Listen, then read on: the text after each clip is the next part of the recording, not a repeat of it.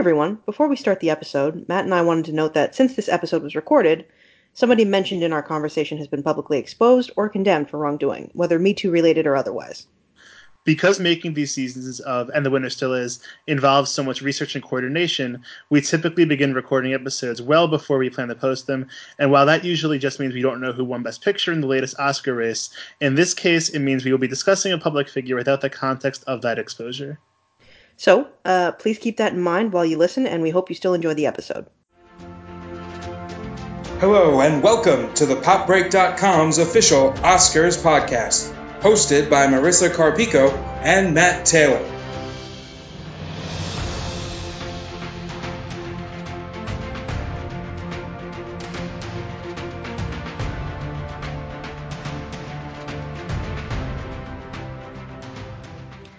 Everyone, this is Marisa Carpico, the film editor at thepopbreak.com.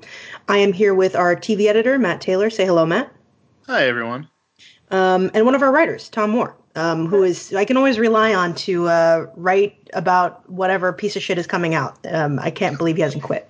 Um, say hello, Tom. It's my specialty. What can I say? Hello, everyone.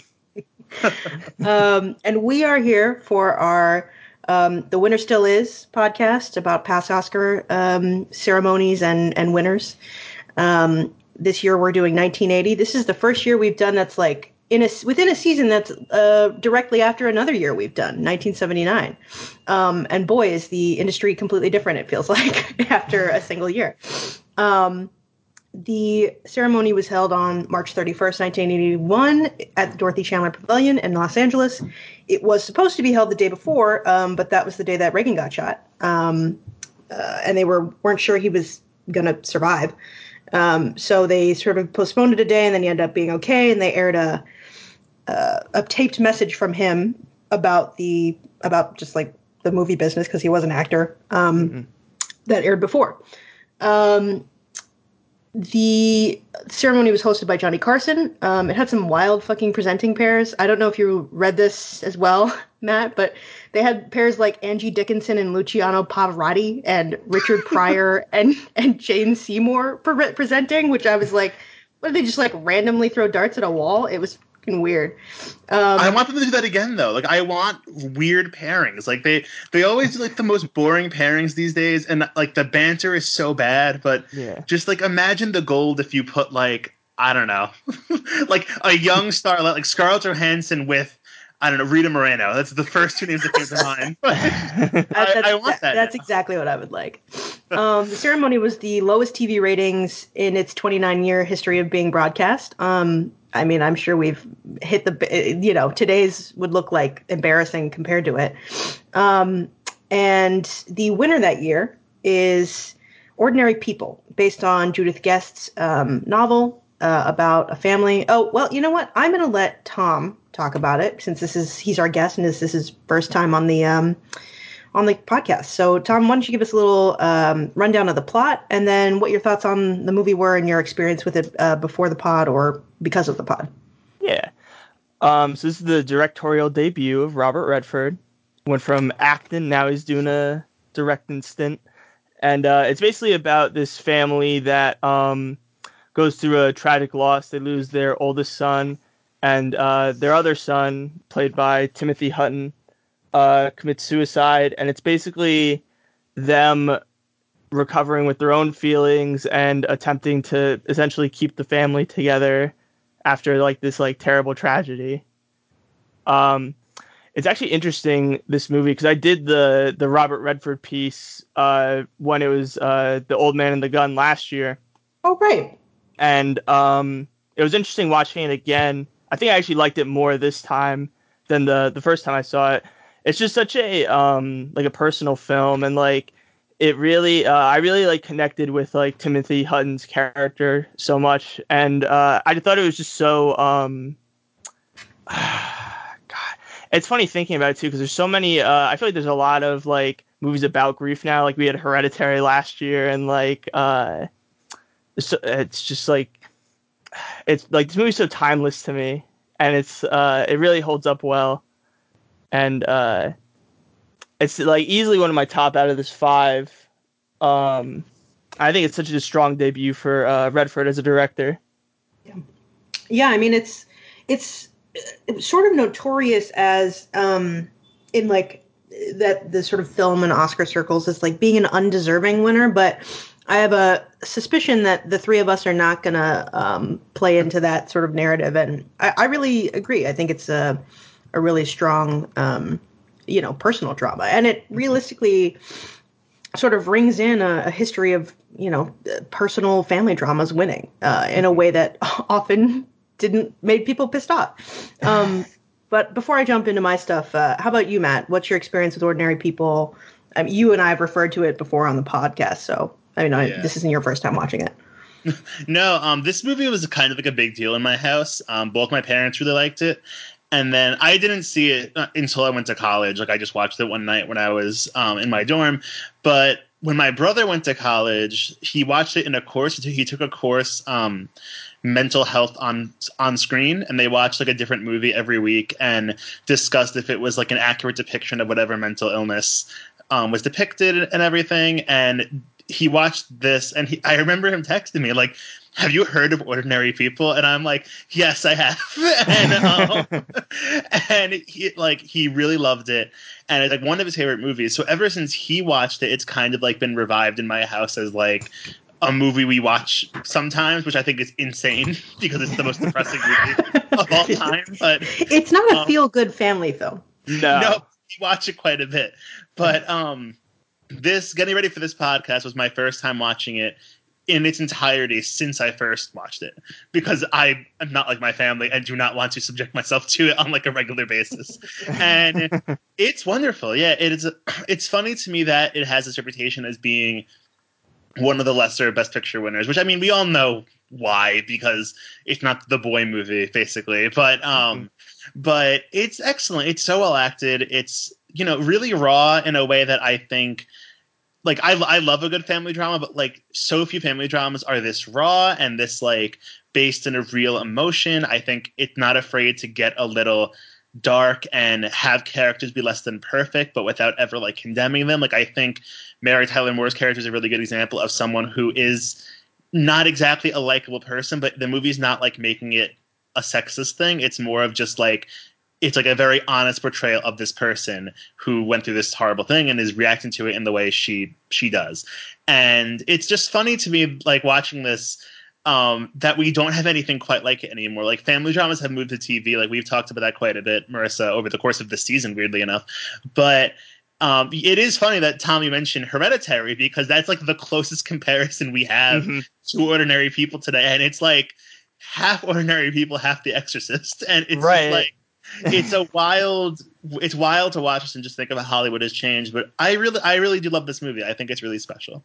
Yeah, no, it's I I agree with um all of that. I mean, it's I, I think it's so the fact that it still resonates so many years later. I mean, it's almost forty years old at this point. Like, and it still totally works and is interesting is like I think a testament to how excellent it is. And I've never read the novel, and I probably should at some point. Although it seems, I mean, I, am sure it's deeply depressing, but um, I saw it years ago. I think it's probably around the time I saw Terms of Endearment, um, just because like they're both in that same sort of category of you know family dramas that that one best picture that don't deserve it but i mean in my mind actually do um and i was really impressed with it. And it, since then i've had experiences more with i mean i by that by the time i'd seen it a friend of mine had passed away early and you know I'd, I'd seen the way her parents reacted. And then since then i've had another friend pass away and you know seen that been around that reaction. Um and like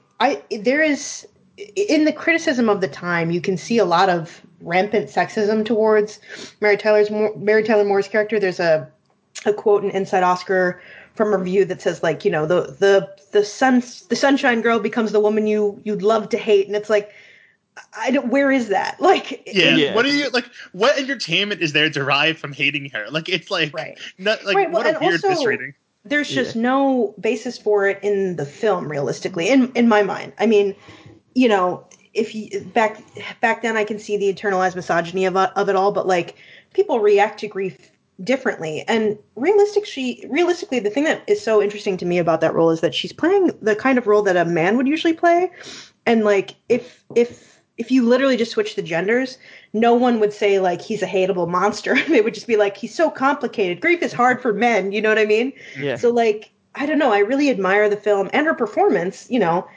she's best known for being on the on TV is like truly the happiest person ever. And like this is so against that, and it's such a good performance. Um, and it really seems I don't know, really true and and like deeply felt here. And and it's a I mean, it takes on a sort of really depressing angle. Uh, her her own son like committed suicide the month after the film was released, because I and she talks about like using their difficult relationship as as you know.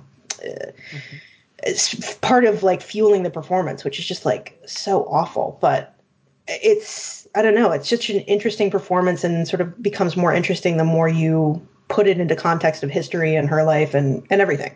Um, but I also just think the film works really beautifully um, as as a character drama. Um, I think we we'll be talking about the movie a lot, but I, I think a, a, thing I always that always strikes me too is Timothy Hutton's character.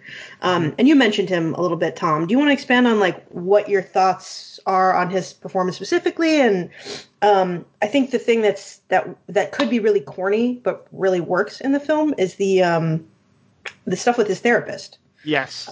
Yeah. That's some of my that's some of like my favorite stuff because I really like uh, Judd Hirsch performance in this, and I feel like a lot of the scenes with um I feel like a lot of or it's like at least a quarter or a third of the movie is with uh Timothy Hutton and Judd together in the room just like just trying to like get feelings out and I feel like that's what is so like pivotal about Timothy Hutton's character um because like it, it's essentially the movie is kind of exploring how to express feelings after such a terrible things happen. I think that's with all the characters and mm-hmm. um it's actually interesting you mentioned about like the gender roles being flipped. I was thinking the same thing with uh Mary and uh, Donald Sutherland's characters. Like they really are like it, it's exactly like the the father is supposed to be the one typically who's seen as like the uh, the strong-willed figure who's not going to show emotion, and then like the mother is supposed to be uh, the like one who tries to keep everything together, just tries to play like peacemaker, but like that that's not what happens here. It's the complete opposite, and it leads to like these like complex feelings about feelings essentially. And I really um, it's what made me connect so much about uh, Timothy Hutton's character because like he he just doesn't know how to express his feelings, and he's sort of afraid to because if he does, then he is like he he'll essentially feel worse about himself, you know. And it's like it's just like complete like it's just so complex and I think that's what's so good about it. Yeah, it's a really difficult role for a young actor, and like every time I watch the movie, I think like, damn, I wish he'd had a bigger career. Like, I know, I was thinking the same thing, because like I only know him from uh like now he's mostly just for TV. Mm-hmm. And uh, he's that kind of actor that like this movie shows like he can make a big presence for himself. Mm-hmm. Yeah. It was funny. Um, after I watched the film, I just went on his Letterboxd. Like I was on Letterboxd and I went on his page, and they rank the movies when you go on the actors page by um, what movies like is most logged from their filmography. And Beautiful Boy was like number one or number two, and I genuinely, guns in my head, cannot remember him in that movie. Like I, if I cannot tell you who he played in that movie, and that came out last year, and it's just like it is crazy that he gives this incredible performance, and he was so young in it, and. It, just like nothing after that. Like in, until the the last first thing I remember really him like seeing him in is the uh, American Crime, the ABC miniseries that was only on mm. for um, a few seasons, which he was great in. Um, and then Haunting of Hill House, where he's also great, but and it's probably like the best thing that happened to his career since Ordinary People because of how popular it was. And I think he's coming back for the second season, but mm-hmm. it's um it's just sad that what like what a not a waste of a career. I don't want to like make that sort of judgment, but like it's like this it's is surprising. Like, it's surprising, and it reminds me of like Timothy Chalamet if. Mm. Like Timothy Chalamet didn't do anything after Call Me by Your Name. Like it's like right. it just it's wild that he that like that was that was it. Years. Wow. What a what a comparison. That's fascinating. Like I, that it's completely that would be I mean what a horror nightmare scenario that would be. I mean, there are little differences. Like yeah. I, I mean I don't know. I don't think Timothy Hutton had like the sex symbol status that Timothy Chalamet does, which I think plays a big part. But yeah, um, I mean he maybe oddly date like every beautiful woman in in Hollywood though. He was like with Diane Lane at this point, and then I and then he was uh he did it um my beloved um oh I've completely forgotten her name. D- d- uh, Debra Winger. No, no. Debra yeah. Winger. Okay. yeah, I shame on me. Um, but for like a long time. But yeah, I don't know. He he did have a sort of like soft baby sex. I mean, more like a Lucas Hedges maybe in his sex and mm. status. Um, Precious Hedges. The sensitive uh, boy. God, Lucas Hedges. If they ever like, if they ever do ordinary people on stage, put Lucas Hedges in it. I would be there. I think he'd be perfect for that. Yeah. oh, oh, he'd be so good. Oh my! Now I'm just gonna think about that the whole, the whole rest of this recording. Did you guys think it was weird that uh, he was nominated for? It's a he's a best supporting actor. I always find that weird with Oscars oh, when they like. We are. We will absolutely. We will talk that, that, when we get to the the re- yeah. Trust and believe we'll, we will get to that. It's bizarre. Um, the, the the name of the game this year is fucking category fraud. Yes, and I will just say, um, I think that was a trend that the Oscars did for a very long time of nominating children. And not that he's a child, but like he's mm-hmm. playing a high schooler, and he was probably pretty young when they made this movie. He's like um, 19, yeah. Yeah, so like the, for a while they would always put them in support, like up until like Hailee Steinfeld in um, True Grit, True Grit, where it's like for such a long time that was just like the thing. So I wonder if that played a part in it. Like the first time I remember a kid being nominated in the correct category was Quvenzhané Zane Wallis. So mm-hmm. like I just think for whatever reason they just did not take child actors seriously enough and were like into supporting basically. Yeah. Which is, but we will talk about it because I have some notes.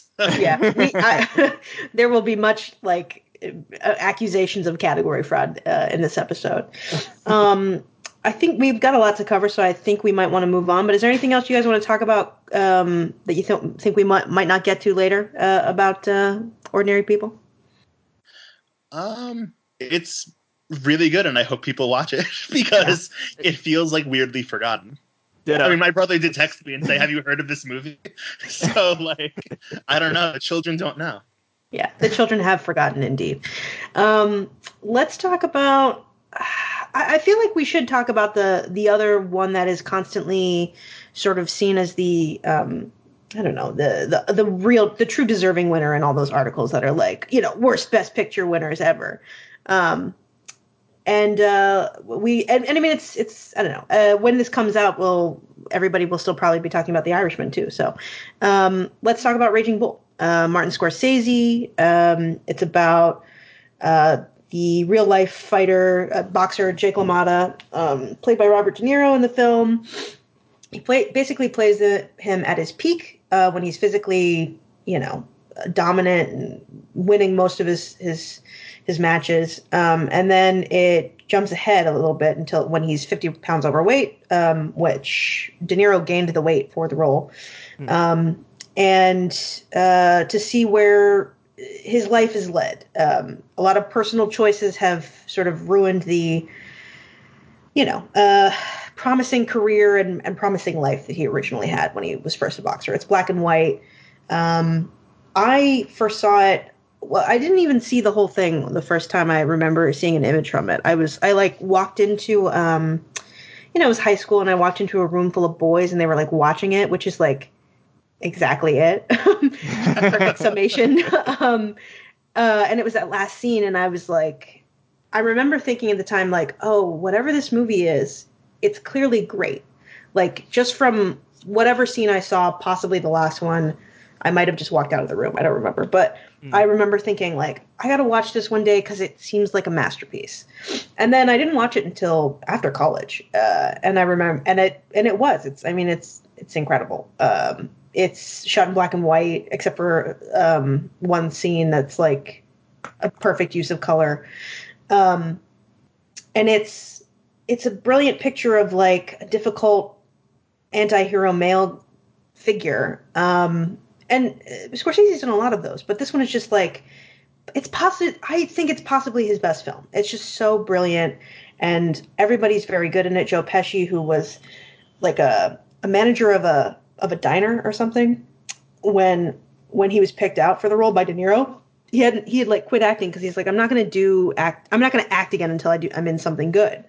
Um, and like Pesci spotted um, Cathy Moriarty who plays the wife of Jake LaMotta in it, and like all of those performances are excellent. And Kathy Moriarty's like 17 in it, and it's her first role, which is fucking wild to think about. Um, mm-hmm. But it speaks to the level of everyone in the film that like it, it's it's brilliant. Like every shot is interesting, every character dynamic is interesting, and the sort of slow, you know, d- destruction of this person through his own uh, self absorption and just inability to just like chill the fuck out is is really compelling for so much e- even though it's like a really it's a pretty long movie. It's not like you know the irishman mm-hmm. long but it is a long film. Um, matt what's your experience with raging bull? Yeah i have a wild experience with this movie. Um, i like all italian american fathers um, my dad really loves martin scorsese. So when i was like 13 or I can't do the math quite. I don't, I don't, I can't do the math, but whenever The Departed came out, um, I think I was 13.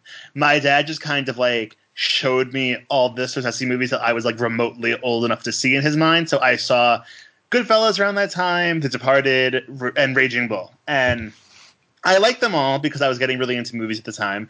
But Raging Bull was definitely the one where I kind of was like, I recognize it's a good movie, but like I was 13, so I didn't quite get it the way I got Goodfellas and The Departed, and um, it, I hadn't seen it since then. So then, as like um, I'm sure you remember Marisa and anyone who listened to our last season when Taxi Driver came around, it was funny because I chose not to watch Taxi Driver again because I had seen it relatively recently, and it's just so disturbing. Where I was like, I don't want to put myself through it again.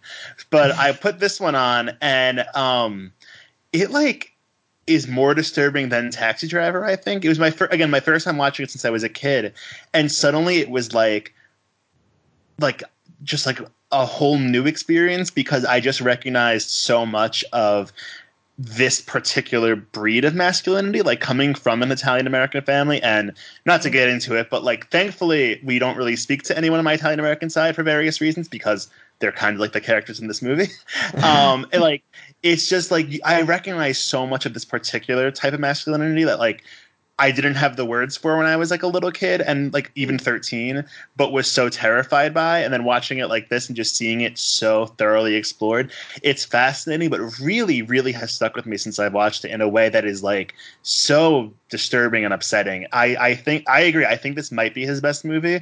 It might not be like the one that I would like. I don't know if I'll ever watch this movie again, to be honest. like because I do find it like it really does trigger a lot of my like anxieties insecurities and everything. But I think it's such brilliant filmmaking. It is um, so well acted and you know, I he, he has explored this theme of masculinity in many mo- in many of his movies, including The Irishman. Um, but like this one, I just think it's so damning, and it's so funny to me. Like like you said, it's like it has this reputation as being like a boy movie, and I just like fully channel the Lady Bird priest of just like they didn't understand it. Because like i know so many men who love this movie and it's like i'm like i don't know don't you just like want to like sit and explore and unpack your gender basically after watching this movie? Or is that just me? I don't know. It's it's really really stunning i think. I i, I love it so much. Yeah i think that is a common thing uh, the thing that baffles me about it is that like it is such a like indictment of of that brand of masculinity, but yet so many people re- just like see it as aspirational. But I, I think that kind of a lot about um, a lot of Scorsese's films where it's just like, no, you're not supposed to root for that person. What's wrong with you? Yeah, it's uh, like I felt like that that conversation always comes up. It really happened with the um, Wolf of Wall Street, and sure.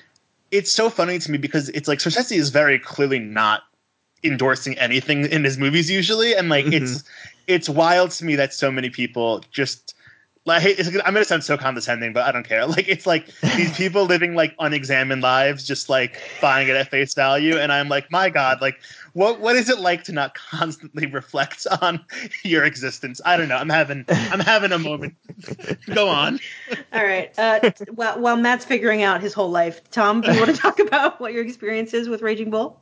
So I'm gonna shock the world right now. This is the first time I've ever seen it. Okay. Um, and uh, a young man, it's fine. You know, it's we're I, am an old I'm an old codger at this point on the side. no.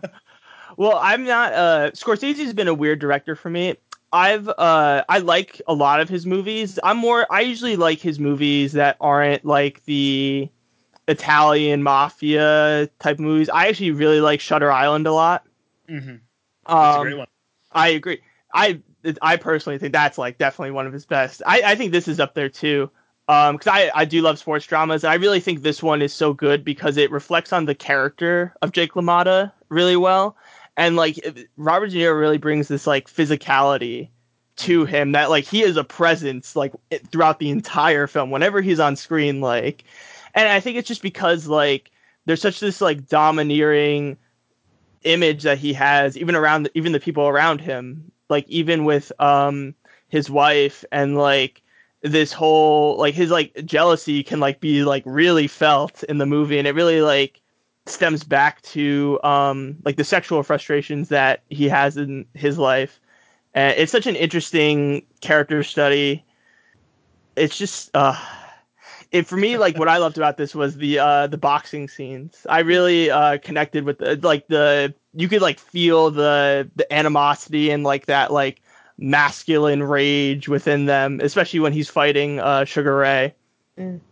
And the uh, boxing uh, scenes are so like unbelievably brutal in a way that I don't oh, think yeah. any other boxing movie has ever captured. Oh, the blood splurts are like crazy.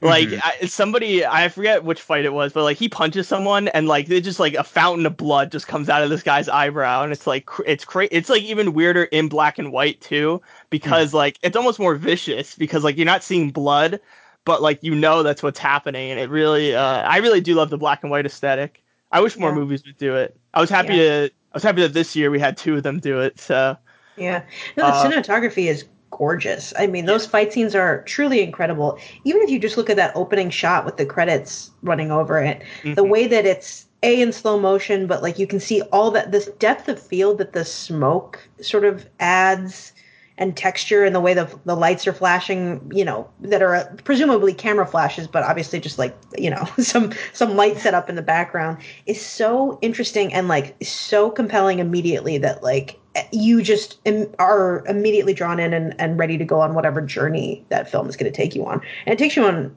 an incredible journey really. Yeah. Like even just the normal domestic scenes are beautifully shot. Every mm-hmm every scene is really visually interesting. It's it's part of what makes it so good. But yeah, the the boxing stuff is is so interesting because like every hit feels, especially in that final Sugar Ray fight, mm-hmm. feels mm-hmm. directed by character and uh, what the film is ultimately doing in exploring that type of masculinity. It's just so well crafted. Yeah, it really uh, like it feels so personal. Like when he's just telling him to hit me, like he's just like hit me, hit me again, it like you could tell like it really like means a lot to him. So mm it um it just uh it makes you like really more interested in the character. It's so interesting coming so shortly after Rocky because yeah. like boxing movies were just like having this moment essentially and it's like a weird subversion of Rocky, where Rocky is like this such a pure. We talked about it last in our last season. Like it's such a pure, nice, well-intentioned movie, and then this one is just like just uh, similarly entertaining on like a sports movie level, but just mm-hmm. like all the other scenes are just like so disturbed. Basically, it's like just yeah. a mean and gritty version, basically, or like it yeah. has that yeah. like grit to it the whole way through. Yeah. Even um like I um I forgot I forgot which one of you mentioned this, but um the domestic scenes have like that same level of intensity. I think like the scene that is most suspenseful is when and just like one of the best moments in I think Scorsese's career is when they're in the hotel and Cathy Moriarty does not know if she wants to order dinner or not, and the two like um Joe Pesci and De Niro are like telling her different things about like and it becomes like this moment of like she like she, you and Cathy Moriarty so good in this scene of just thinking about like what should she pick and like what will the implications of that of her choice be and it's so so upsetting and suspenseful. And i i just like the way he's able to make every scene carry the same intensity whether or not we actually like see violence on screen is is incredible. Yeah, even the build up to yeah go ahead. Go ahead. Even the build up to um him freaking out over uh his wife's uh affair with with joey pesci's character like the buildup of them just sitting there like talking about it is like crazy like you can like feel it how like raw it feels or like the what's gonna ha- like it constantly makes you think like what is gonna happen what, like what's he gonna do? Like what's yeah, he gonna do when he snaps? because mm-hmm. up to that point he's basically avoid that like they've basically avoided violence with like true violence in their own relationship. I mean there's been the sort of mental and emotional abuse but like that's that's the moment where you start to feel like oh it's it's not gonna just t- get talked out at this point. Like something right. is going to happen and then it you know does Mm-hmm. But yeah, I think it's a brilliant film. Um, we will certainly be talking about it more later. Uh, anything else you guys want to talk about uh, with it before we move on to the next film? I'm good. I'll I'm have good. more notes in the acting section. okay. Yeah, well, we definitely have reason to talk about it more. Um, I was gonna say let's do something lighter, but there is nothing technically lighter. In, I mean, there's one maybe, but I don't know. it's a it's a depressing five movie. yeah, so dark here. Jesus. Um, let's talk about uh, Tess, directed by Roman, Roman Polanski, uh, adapted from Tess of D'Urberville's, um, uh, the Thomas Hardy novel. Um, as the Thomas Hardy fan in the group, Matt, why don't you uh, give us a rundown of what Tess is about and your thoughts? Yes. Um, as you mentioned, this is based on Thomas Hardy's novel, not to be conf- confused with Tom Hardy. As someone in my English, cl- I took um, it was Victorian Lit in college where we read two Thomas Hardy novels, and someone was like, "The actor," and I was just, it was just like truly like one of the most surreal moments of my college career. but, um, but anyway, um, um, this um, film and the book follows this young woman named Tess. I think she's 16 in the movie, um, and she essentially goes to work for this rich family that um, and comes into the crosshairs of this predator in the family. She's raped and has a child through that rape, and um, it essentially follows her trying to exist in this um, six, in this 17th century England where um, the church's control just made it so difficult for the for any any woman in general, but especially a woman who was a victim of sexual violence and a woman who was um, forced who was forced to have this child, like as an unwed mother, um, like the system was just set to for them to fail, and it follows her going through various different chapters of her life after that incident and uh, and trying to find a, a new husband. There's like and it, it's bleak. it is three hours and very very bleak. Um, I first watched the film shortly before I read Thomas Hardy's novels. Um, I just watched it one year when I was in when I was in college, and I liked it quite a bit. Um, problematic aspects aside, I enjoy many of Roman Polanski's films, which is gross. But um, like he, like I really enjoyed this film at the time, and I hadn't really thought about it much since then. And then I read Thomas Hardy in college. Um, not Tess, weirdly enough, I'm um, Tess D'Urberville's, but I read um, Far from the Madding Crowd, which is a great novel, and then Jude the Obscure, which has never really been adapted. There's one like poor adaptation from the 90s that I don't even know if it's ever been released on home video. But um, Jude the Obscure blew my mind in college, and I it's like one of my top 10 favorite novels. I love it so much. I read it twice. Um, and I just really fell in love with the way Hardy writes novels. His books are so progressive and so angry for the time. Like they are so much about taking apart the like the systems of the patriarchy and um, just the church essentially. It's very angry about workers rights and religion and women's rights in a way that many authors didn't write at the time. And watching this now after having studied thomas hardy i found the movie still effective because it is well made but i just wish it was angrier which maybe is an unfair thing to hold it to because it's you know that's a problem as an adaptation not as like a film in and of itself. I think the movie still works but like it is hard for me to take my English major hat off because I just like I like it's not a very it's not very faithful in tone to what Thomas Hardy does as an author. Like it's it's never really taking into account the systems that are holding that, that are making making Tess a victim in beyond like a surface level. Like there's a scene of her going to a church to spoiler alert for this for this film. um, going to a church to try to get a funeral for this um the the baby she had out of wedlock, and because of um the rules at the time, because the baby wasn't baptized, it technically um couldn't be buried, and also it was believed would probably be in hell. And um, she's trying to get a burial, and they're just so horrible to her about it. And it's all very surface level. Like it's aware that this like what she's going through is bad, but it's never really exploring the implications of it the way Hardy does. Like the joke about Thomas Hardy is that he will have full pages of his novel devoted to describing like the setting and flowers and buildings and everything like that, which is true, but those chapters are very important because they're like fully offering a portrait of the time period and this movie just never really does. And it's like it's gorgeous to look at really well acted some of the best costumes i've ever seen in a movie. But i just wish it was a little more angry basically. I want a remake that's like righteously mad. Yeah. That's an interesting angle to put on it because like for me uh, like i know uh, watching it this was my first time watching it like i felt like uh, frustrated by it but it like I was angry the whole time, but I was angry at the men she encounters who really represent the systems and like social mores that are what eventually, you know, make Tessa's life such a piece of shit.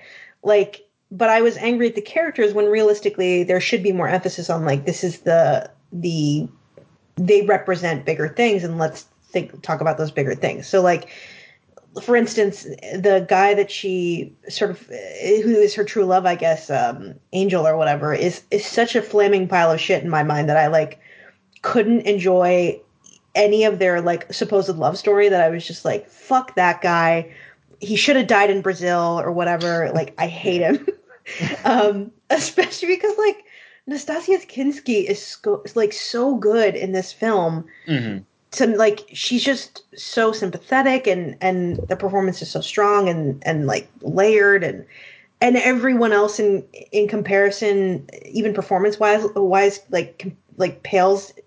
So i just like i don't know it was i got so angry at it. Like i was just furious fuming for three hours where I, I just was like i can't believe i didn't have a heart attack. I was so angry. Um tom what's your experience with tess? Have you read the book and or is this your first time uh, watching it etc first time. Um, I it's funny you said you were angry. I felt a little bored watching this for three hours. And it's funny, like Matt, the movie you described or the the book at least that sounded way better than the thing I I watched. um, I feel that. I just felt it was so devoid of emotion. Like I would, I agree with you. I wish that anger was there, or had a presence itself, because I felt like it was. I enjoyed the story. I enjoyed um, the lead performance. I love the cinematography. Mm-hmm. Um, like when she's walking up to the the mansion for the first time, it looks like a fantasy movie. Like it looks awesome. Um, but for me, the the tone of the movie just like was like non-existent. Like I didn't know how to. Like I just didn't connect to what was it like just felt slow essentially like everything about this movie felt slow for me i felt all three of those hours it was That's so long. funny because I both times I watched this, it's they're definitely it's a long movie, and I actually um, for various reasons had to break up this rewatch because um, I was doing something else. So like I watched it in like three chunks basically, oh. and um, but like it is funny because like costume problems like this are my like Marvel movies, basically. Mm-hmm. So like for me, I was like, give me this. Like I'll watch five hours of her walking that hat, basically. but, um, but I can understand. It is like it's devoid of emotion. Like I said, it really feels so reserved, and I'm like, no, yes. it shouldn't be reserved. It should be like screaming, basically. I would have loved yeah. that. I really like it. Would have made me feel so connected to the material more because I feel like um I'm forgetting the actress's name, the the lead actress. Nastassja Kinski. Yes. Um, Nastassja, she does a great job. Um, like I do think that that choice to be more subtle maybe was an intentional choice because of like the time period it takes in or that it's set in that like she can't be emotional in that time period. Otherwise, she'd be looked even more down upon. Sure. So like I, I think maybe that was part of like Polanski's like thought when he was interpreting the material.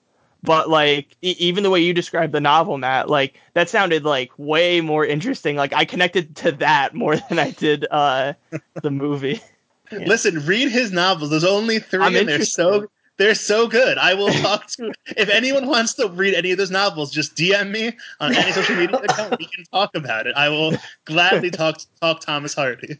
I That's my new be. podcast, Talking Thomas. it's three whole episodes. I'm very excited. Look for it in 2020 on Spotify. yeah, I would absolutely be on the episode about that Far from the Madding Crowd um, adaptation from a couple years ago. That was like the one of the best things I've ever seen. I think about it all the time. It's so um, good. It was so, I, a friend of mine and I watched it in theater, and after you were just like, um, why was that the best movie ever? Like, I don't understand why no one was there. Like, super, it, it was just so good. Uh, Matthias Schoenaerts. The same day as Age of Ultron, and I went instead of Age of Ultron to see it. it was like, I was like, this is important. oh man. Um, we should talk about. Any, I think the last thought I have about uh, that that film is that the cinematography is great, and it's that is the one of the best things about it. But it's a great looking film. But I just I, I think based on everything we've said, it there's like a lot not there's just something missing from it in general. But it won best cinematography and best art direction, set decoration, and best costume design, which you know all makes sense. Those are Absolutely. all of the best things about it, like the technical stuff. Um, it just didn't win the big awards. Um, and it part maybe that is because of the whole Polanski of it all, because this was right around the time he fled the country. So um, yeah, that's I mean, you know, based on what we know about Hollywood, maybe that nobody cared at that point in history, but I'm going to choose to believe that it did, you know, uh, have an effect. Mm-hmm. Um, let's move on to uh, the Elephant Man. Um, Tom, why don't you give a description of the the plot and your thoughts on it? So this film uh, is from David Lynch, mm-hmm. and it basically follows the. I don't know how true the story is compared to the film, but it does follow a semi-true story, I guess, at least of uh, this doctor who um, finds a guy who is uh, he's like currently making it as like a well, I shouldn't say making it as a circus freak, uh, and he has elephantitis. That's the name of the disease, right? Mm-hmm. That's why I gets the name right. So, and he's dubbed as uh, the Elephant Man, and the film basically follows um, like their friendship and uh, how he treats him compared to other people, essentially. Yes, um, John Hurt plays John Merrick, the the guy who is uh, has the elephantitis and he had to wear a bunch of prosthetics and makeup. And Anthony Hopkins plays the um, the doctor. Frederick Treves, or yeah, the doctor. Um, and Anne Bancroft in, is in it. Uh, and the reason she's in it, by the way, is because uh, Mel Brooks produced this whole thing and then handed it to David Lynch to direct. Mm. And Anne Bancroft is his wife. And I don't know, just the idea that Mel Brooks is involved in this film is so wild to me because it's like so serious and and right. you know it's a Not- Lynch film. Not um, a comedy. No, not not even remotely. um, Matt, or uh, was this your first time watching it, and uh, Tom? And what were what were your thoughts on it? I this is the first time in a while. I'd last seen it in like some film class I took, probably one of like my first film classes I took. Um, I again, I love black and white cinematography. I think it's great here too.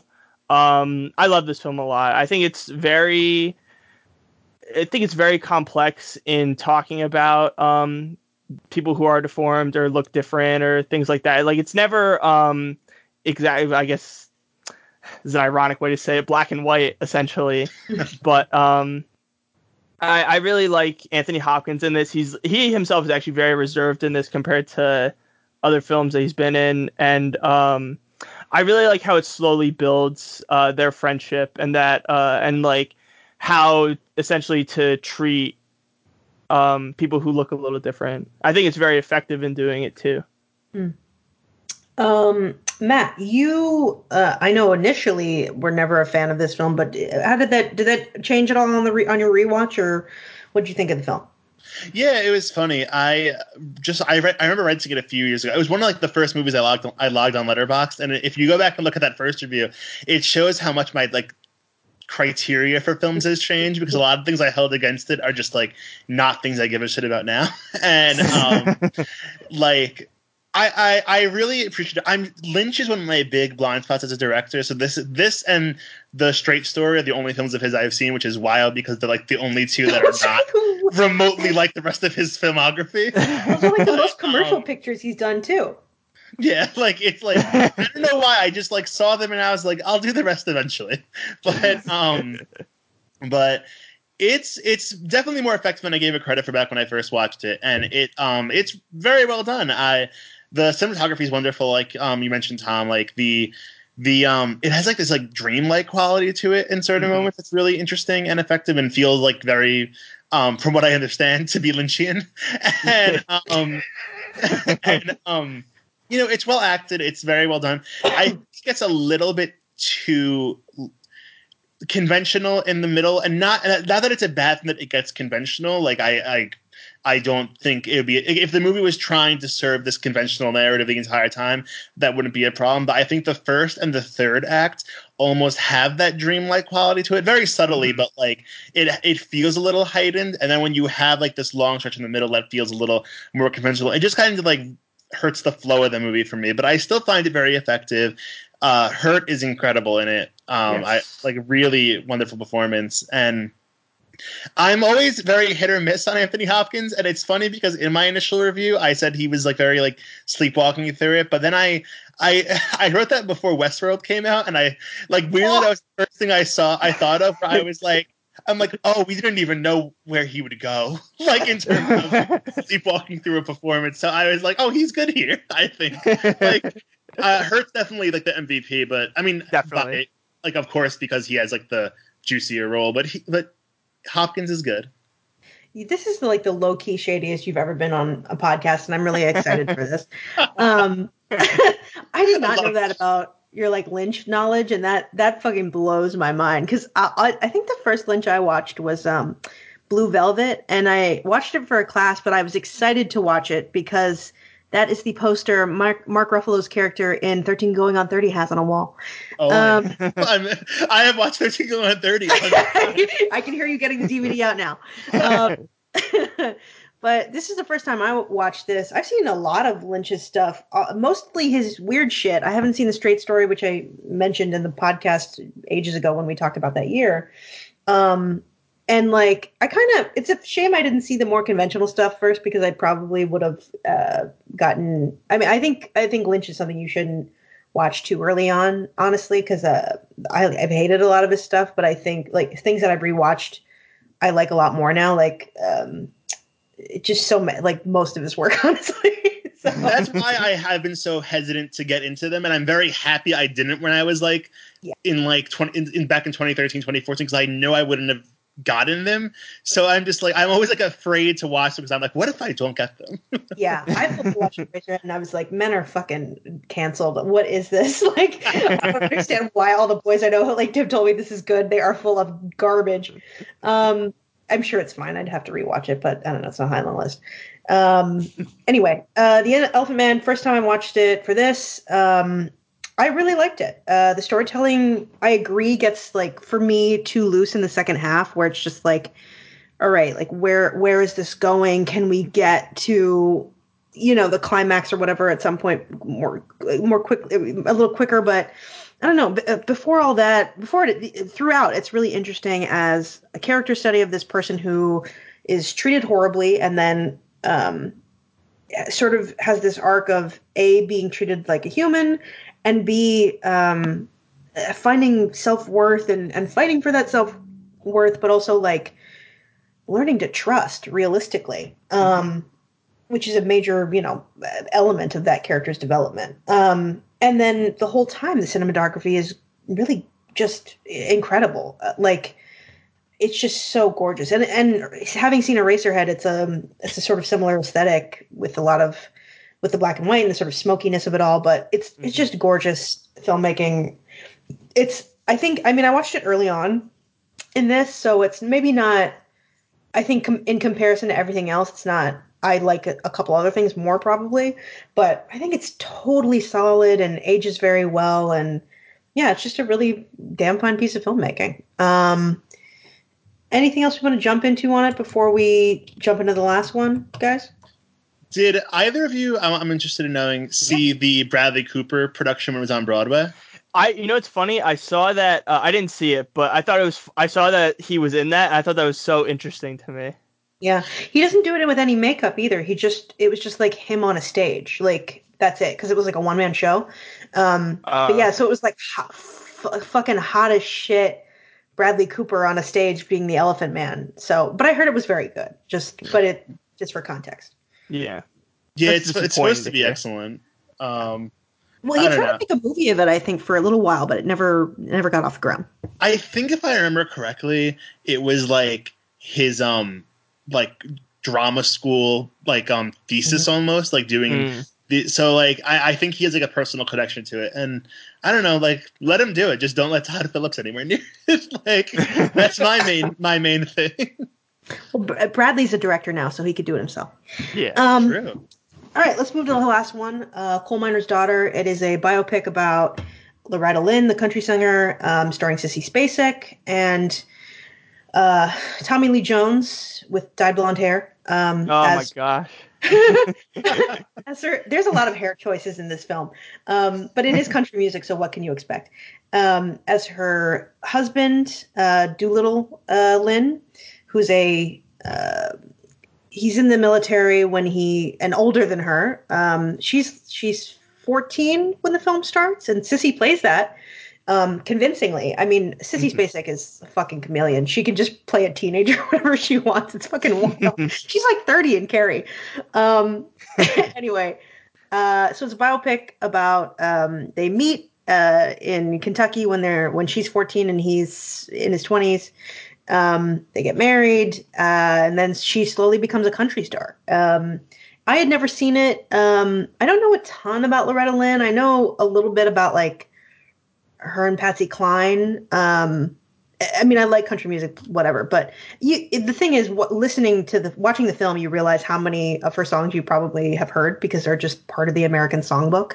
Mm-hmm. Um, but I quite liked this one. Um, it's an interesting biopic in that it doesn't sort of uh, focus on the traditional uh, events in the way that a normal biopic would. Like, think of something like um, I always want to say "fucking walk hard," but it's "walk the line."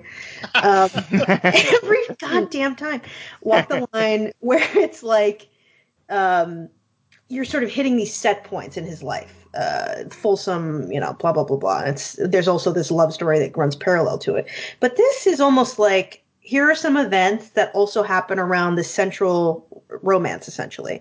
And the romance is is a sort of fascinating um, for me at least uh, a product of a time period in mid-century um, america where it, you look at it now and tommy lee jones's character is is a, a monster person because he is he's constantly cheating on her and he's uh, the there's basically the scene the film uh, very early on there's a scene of marital rape which is shocking that it's on screen frankly mm-hmm. um, but also like these people were married forever and loretta lynn was involved in the film making and like only allowed it to be made if the story was truthful so like that shit apparently happened mm. um, and like it should constantly make you root against him but the film the whole time is saying like no this is this is a an important relationship that and you know doolittle's despite his many many flaws is someone that was important to her career. I mean he's the person who buys her a guitar and says like hey i want you to perform in this club or not a club it's a honky tonk you know. Um, and then says like let's get you a record all of this stuff. And you ha- almost have to look at it like now it's not progressive at all but back then it would have been wildly progressive for this this character to essentially say, I want you to have a career despite mm-hmm. our children. And and the film is sort of about that about she starts as a child who is being told what to do by her father. And i mean it's important that the film is called a coal miner the coal miner's daughter. Um, and by her husband, but then slowly becomes a the breadwinner in her family, and b someone who has parity in in that relationship, um, and like how progressive that would have been in country music, especially, but in, for women in general in the 40s to the 60s. Like that's that's unheard of essentially, and you know, yes, she gets cheated on, but she immediately turns that into a hit song about like, you know, if you you think you're gonna take that my man, you're not shit, lady. like, it's not the right person to be angry with, but it's a damn fine song. but yeah, I don't know. It's fascinating because like, I think in any if it weren't handled in the way it is, I I might eh, given anyone who's listened to this podcast, like m- might hate that that Tommy Lee Jones character more, but I, I I'm fascinated by the like sort of bizarrely feminist picture that it paints. I mean, this is 1980. Feminism is the movement is very young still at this point. and like realistically, what was open to women in mid-century except this kind of, I don't know, this this kind of this is the best a marriage could be. Like he supports her career, and at one point the the journey of his characters that he has to become someone who early on after the marital rape scene she says something like you know you just need to learn to be gentle with me and like give me time and that's essentially what he eventually has to do with her as a, a star who is basically starting to fall apart because she's too fucking famous and she just needs someone to like work in her interests which is a i don't know it's a fascinating thing to hear to a see it happen and b for the, her character to articulate that and then for him to listen. So I don't know. It's fascinating. And, you know, in real life, they had like six kids and they were married until he died in 96. So I don't know. It's, it's bizarre. Um, uh, Matt, why don't you uh, talk about it?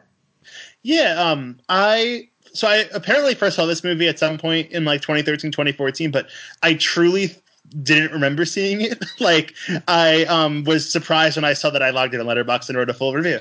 But um I love Sissy Spacek in general. Um, we'll we'll talk about it eventually on another episode in a future season. But in the bedrooms are one of my favorite movies of all time. I think she's get, like one of my favorite performances of all time from her in it, and um, I'm just a huge huge fan of hers. And that like this movie for for me comes from a genre that I don't particularly care about. It's like you, like you know I I hate to be the type to be like oh like it's so conventional, but for some reason, like the conventions of the music biopic just do not work for me. With like the only exception I could think of is Walk the Line, honestly, and like even that, it's more like a reserved affection for like for for that film because I like the two actors a lot, and um, I don't know for some reason that that genre really doesn't usually work for me, and that's why I think in, in this film I just like both times based on my original Letterboxd review that I, am going off, and then this current rewatch. Um, I I think it's it's entertaining in in its own um, right in its own, in its own way, and I can understand, especially for people that are fans of hers or fans of country music, which I'm I'm not. Um, getting something out of it and finding it entertaining, but for for me, it was more just like a a passive sort of experience. I, I, think a big problem is that I find the directing very passive, both in the mm. way um, the like the marital rape is handled, which of course there's the whole historical context for what that scene meant back in '80 versus what it means today, yeah. but and it, even more so what it meant in the time that it's depicting. But um, like just like even just the admiration for her career feels very passive. It all just feels very much like a rundown, like a, a filmed rundown of her life, and there's not like the passion for her career in behind the camera that I feel like it should have yeah. for like like I like in so often with musical biopics it takes like one of two routes of um intense celebration for a person and then more often than not like the downward spiral look of like look at this talented but troubled person and this one should be very celebratory and it just like doesn't feel that way about about her life like and her career i don't know i don't know like I, it just it felt so cold to me and i think that holds me off from appreciating it even more than um i do just because i don't like the genre very much yeah but i, I that's, will, a, oh, that's a sorry. like a, a, incorrect way to look at it i mean there is mm-hmm. like it does feel like the movie assumes that you know about her life, which I'm sure more people did in 1980. Yeah. Um, but also Michael Apted is a is most known as a documentarian. Have you ever seen any other Apted stuff? Matt? I I would have to look, um, okay. but he did yeah. um, the six the Seven Up series, which is every seven years he follows the same group of um, school children. Essentially, now I mean now they're sixty three. The sixty three what the sixty three Up is coming out this year. Um, I missed all the press screenings for it, and I've never forgiven anyone else. like I, am devastated. Um, but yeah, the, he does one every seven years, and he's just following these people. So he's technically more experienced as a documentarian, and you can sort of that passiveness is about i think there is that is part of his style is that he is not very usually creating a narrative live realistically i mean the whole point of those that that series is that you see what happened like there's this uh, saying or whatever that's like you see a child at seven and i'll show you the man basically so like the uh, the concept is that when you're seven, you are already who you are going to be, which is heinous. But I mean, not it turns out not to be too different. Um, but yeah, like I don't know. I mean, that that is part of his filmmaking style uh, on some level. Like I don't know. It's it's sort of a. It may be just because of the way he he does things. You know. Um, I want to see those documentaries now. Those sound fascinating, and mm. I am looking at his filmography on Letterboxd, and what a fascinating career. Um, Coal Miner's Daughter is the only one that I have seen, even though enough with Jennifer Lopez has been on my list of movies to see for a very long oh, time. Oh yeah, okay, that's pretty good actually. Uh, enough. He also did a Bond and a Narnia movie, which is fascinating. Yeah. Oh, that's right. He did one of the Brosnan movies, didn't he? He did. He did. Um, the world is not enough. The worst and, one. and he did the Chronicles of Narnia: Voyage of the Dawn Treader, which I did not know existed. um, Actually, anyway. the world is not enough isn't bad. There's that great line about Christmas coming once a year. Oh gosh, um, you um, know it. oh, I know, but um, but um, I will just say, not a huge fan of the movie, but I will say, um, Sissy Spacek and Tommy Lee Jones are both really, really, really good in it. Yeah, like no, excellent performances. Um, Tom, what are your uh, what are your thoughts on Coal Miner's Daughter experience with Apted? You know, all that jazz so this is the first time I saw it. I went in totally blind. It's actually interesting talking about the direction being passive. I actually just uh, I was thinking about this in my head with like comparing it to uh, to Honey Boy because hmm. um, Alma Har'el is also a documentary, and shoot, this was her first feature.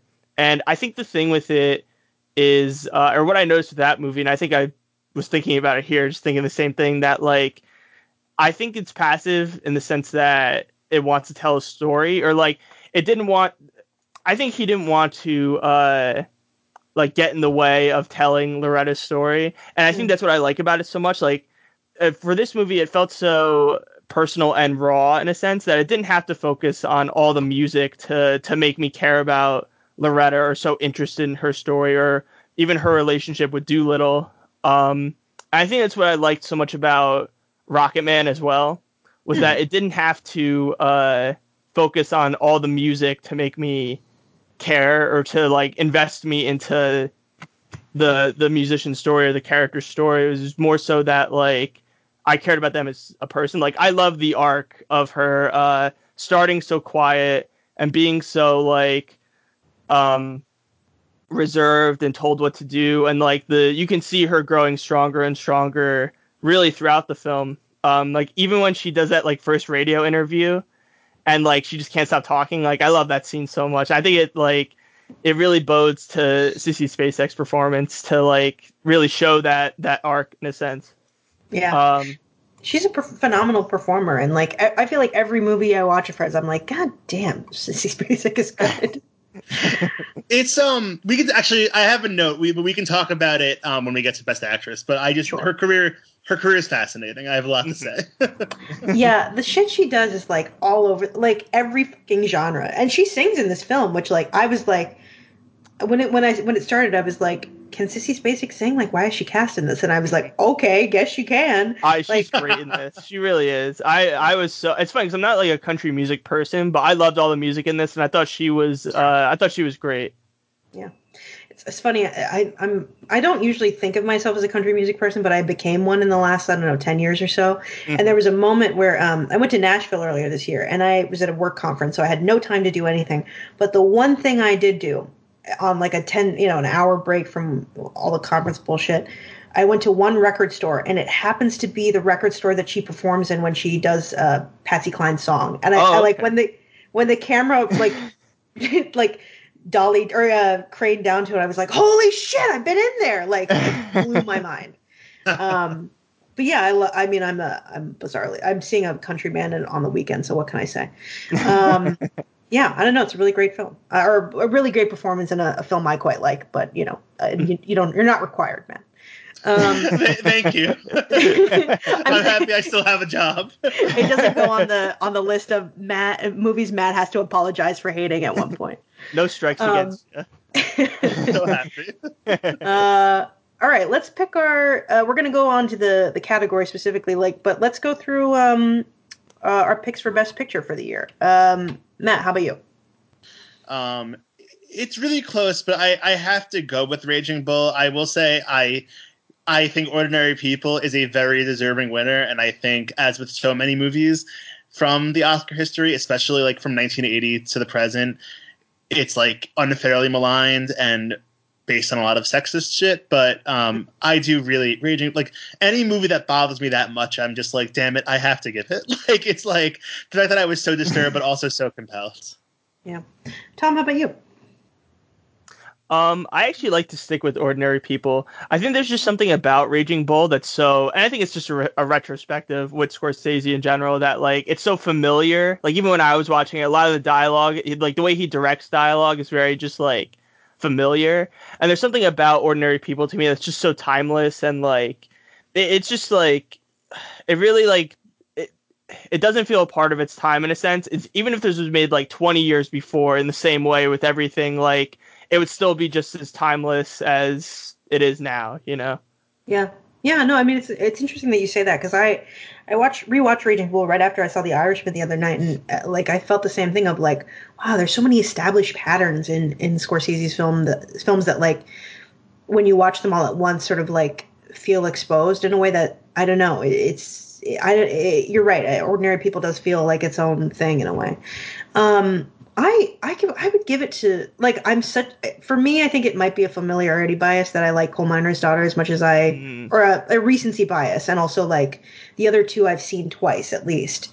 Um, I think Ordinary People I've actually seen three times, but like I don't know I really like like Raging Bull is so good and I think it is the best film of Scorsese's career, so it's really tough, but I don't know. I don't want to like give. Uh, I don't want to give anybody advantage. So I'm just going to do coal miner's daughter because I can't make a decision. I'm not going to like. split. yeah, exactly. I do love when we split, and I just don't want to be canceled or regret this in a couple of years. So I'm just gonna. Mm. I'm taking the the easy way out. Um, no shame in it. They're gonna find the receipts and cancel it. I don't want to be canceled. I already have. When the Marvel fanboys take over the government and they, they they find me and put me in jail for liking a Scorsese movie. Exactly. this is really just my bid to to get like early tickets to 70 up uh, when it comes out in seven years. um, hit me up, Michael Apted. Um, okay, let's move on to the Big Six Awards. Um, Let's start with director. Uh, winner was Robert Redford for Ordinary People. David Lynch was um, nominated for The Elephant Man. Martin Scorsese for Raging Bull. Richard Rush for The Stuntman, and Roman Polanski for Tess. Um, Tom, did you watch The Stuntman? Because I know Matt and I did. Uh, I didn't get a chance to. Yeah, it's um, there's a lot of stuff this year. Um, just a quick down, rundown of the Stuntman. It is a it's based on a novel. Um, oh, it's about um, a convict on the run uh, or well, he's an ex-Vietnam soldier who is on the run from the police, and he stumbles on a movie set um, during a stunt, and um, the regular stuntman uh, dies in an accident. So the director sees the the convict and says, uh, "Hey, want to be in this movie? We need a stuntman, and I'll hide you from the police." And then he becomes a stuntman, and every scene is sort of um, you never know what's real because you don't know if he's filming, and sometimes you realize he's filming, and sometimes you realize it's not filming, and sometimes it's um, like there are character motivations that you don't understand. Peter O'Toole plays the director of the film, mm. who is clearly a little nuts and possibly trying to kill uh, the stuntman as well. Um, Barbara Hershey is in it as a uh, the actress in the film who like first thing we see her doing is like a dog food commercial, uh, and it's like but she's like sexy in it, so it's it's you know normal marketing realistically. Um, but sounds like a uh, it almost sounds like a Tarantino movie, honestly. It absolutely is a film that he would have made. Yeah, um, he, I'm sure he's seen seen it and loves it. But sounds awesome, honestly. Oh, it's phenomenal. Um, it's so good. It's it and it's so available for free on Tubi, which is a streaming site I've never heard of before, but yeah, I now but love. I watched it on. Damn. um, love Tubi, love it. Uh, it's got a lot of commercials though, but you know I don't mind. Um, but yeah, the stuntman is fascinating and it, it's uh, of you know if, if someone from the from the the p- picture winner or nominees didn't have to get nominated. I mean, I'm I'm glad it was for Richard Rush because man, it's a fascinating film. Um, that said, actually, that is who I would give it to. Frankly, although I mean, I I feel bad about that because Martin Scorsese probably should have won one way before The Departed, and this is probably his best film. But like, I don't know. I'm gonna just keep going with my um you know recency bias slash like newness bias and just pick the stuntman because it's such a fascinating movie that I just had never heard of and that impressed the shit out of me. Like what a find. Um, Tom, how about you? Well, for my ringing endorsement of Tess, you could tell I'm not going to pick uh, Polanski, but uh, it's. I mean, he's a criminal. It's totally.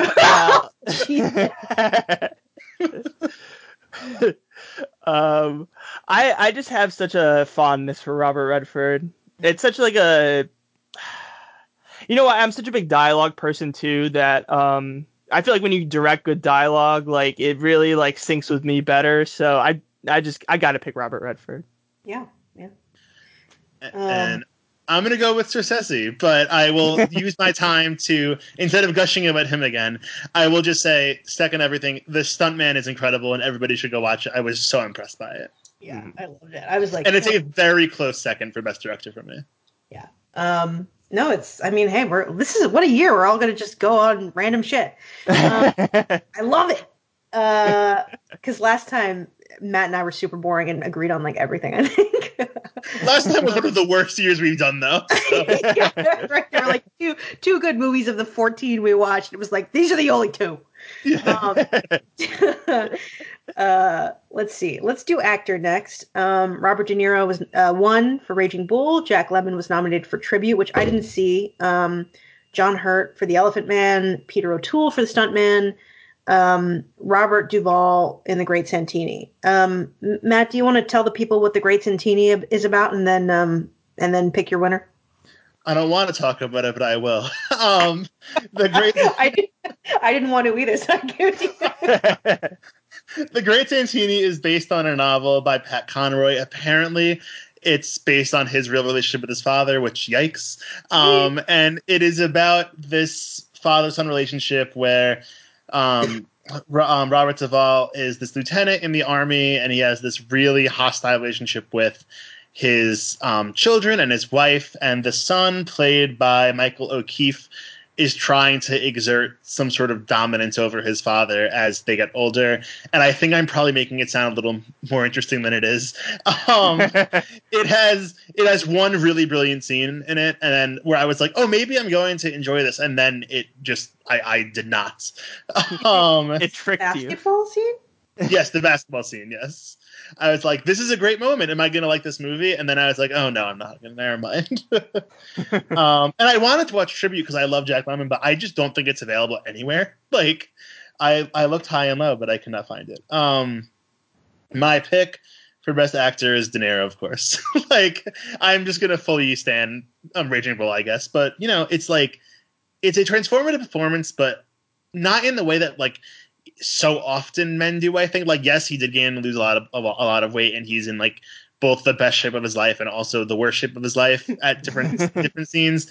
But um, it's just like it's very it's everything that we like about him as an actor. It's like that bottled up intensity and the intimidation, and like weirdly, there's like a like a charisma to him in the sense that he's like a terrible person, but you can understand why the people in his life were so like magnetized by him and everything. And it's a really hard act to pull off. And I think I've seen most of De Niro's like major films, and I think it's probably his best performance. So like I haven't seen Cape Fear in a very long time, which is like mm. his other mm. that I hear mentioned a lot. But I think I'm gonna go with um um like this is his best, and I'm gonna give him the win.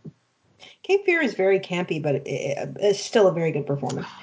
Um, I saw it um, when I was very young, and it traumatized me. That is a weird choice by your parents. Sometimes no, no, they did not know, and I was like, I, I regretted it greatly. I was going to say that doesn't sound like them from everything I've heard.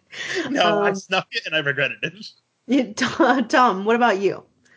Well, you're not going to stand alone, Matt. I'm going to go yeah. with Robert De Niro as well. It's just such a good performance. It's hard to uh, it's hard to to say no to it. And like for me, I I really love. It's like you said that bottled up intensity. I think it's something that is hard to pull off or hard to pull off genuine without like immediately catching it. And he really like sucks you into to everything, even if it's just like him and Pesci just talking or when he's in the ring. Like it's just such a a, such a fun performance to connect to. And even when you like hate Jake or you really like disgusted by him, it's just hard not to. It's like what people say about a bad car accident. It's hard to look away. Mm. Yeah, yeah, yeah.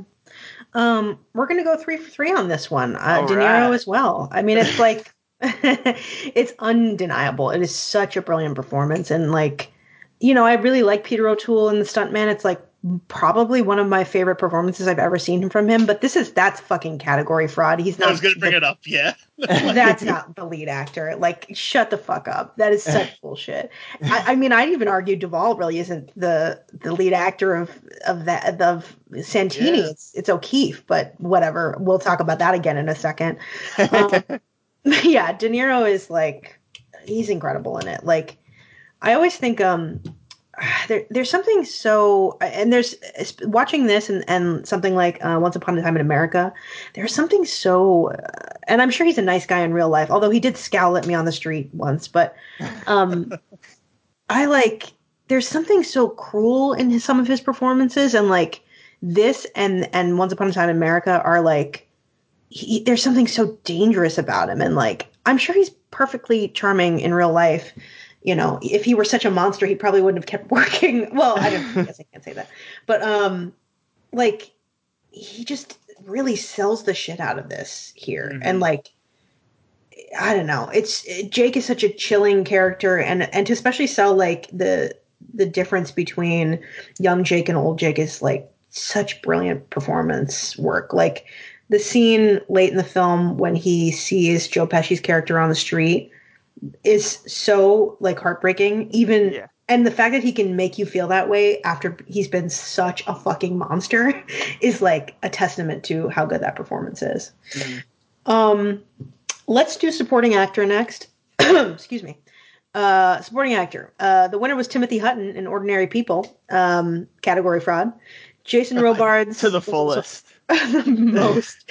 Jason robards for melvin and howard absolutely a supporting performance, but also really a cameo because he's in it for about 30 seconds. Yeah. Um, that, like, that's just insane to me. Um, Joe Pesci in Raging Bull, Judd Hirsch in Ordinary People, and Michael O'Keefe in The Great Santini, also category fraud. Um, this is the most category fraud we've possibly ever seen. It's uh, deeply offensive. Um, Tom, who's your pick? Um, it's really a hard pick between honestly like God, I love Hirsch in it so much. Mm-hmm. Uh, I think I'm gonna stick to Tim- Timothy Hutton, even though it's complete bullshit. He is absolutely the main character of that movie. I don't understand how they could possibly pick him as right, a supporting actor. actor if it's not him. I, I, it's ridiculous. It was honestly like the uh, I felt that way about the favorite last year, mm. where like Rachel Weisz and Emma Stone were more the main character and the ma- the majority character than Olivia Colman. I was happy she won, but yeah, yeah, mm. it is a little bit of category fraud though.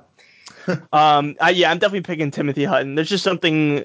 It's I think exactly what we said before. Like he's so raw in it, and he um honestly, if I could give the award to Timothy and Judd, I really would because like their scenes are just so incredible yeah. and like there's so much emotion being built in it, and like the way it spills over when um his friend commits suicide is like it's so real and raw and like you really like it's kind of the moment when like you lean into your chair more because you're so like invested into it. You like really get on the edge of your seat for it.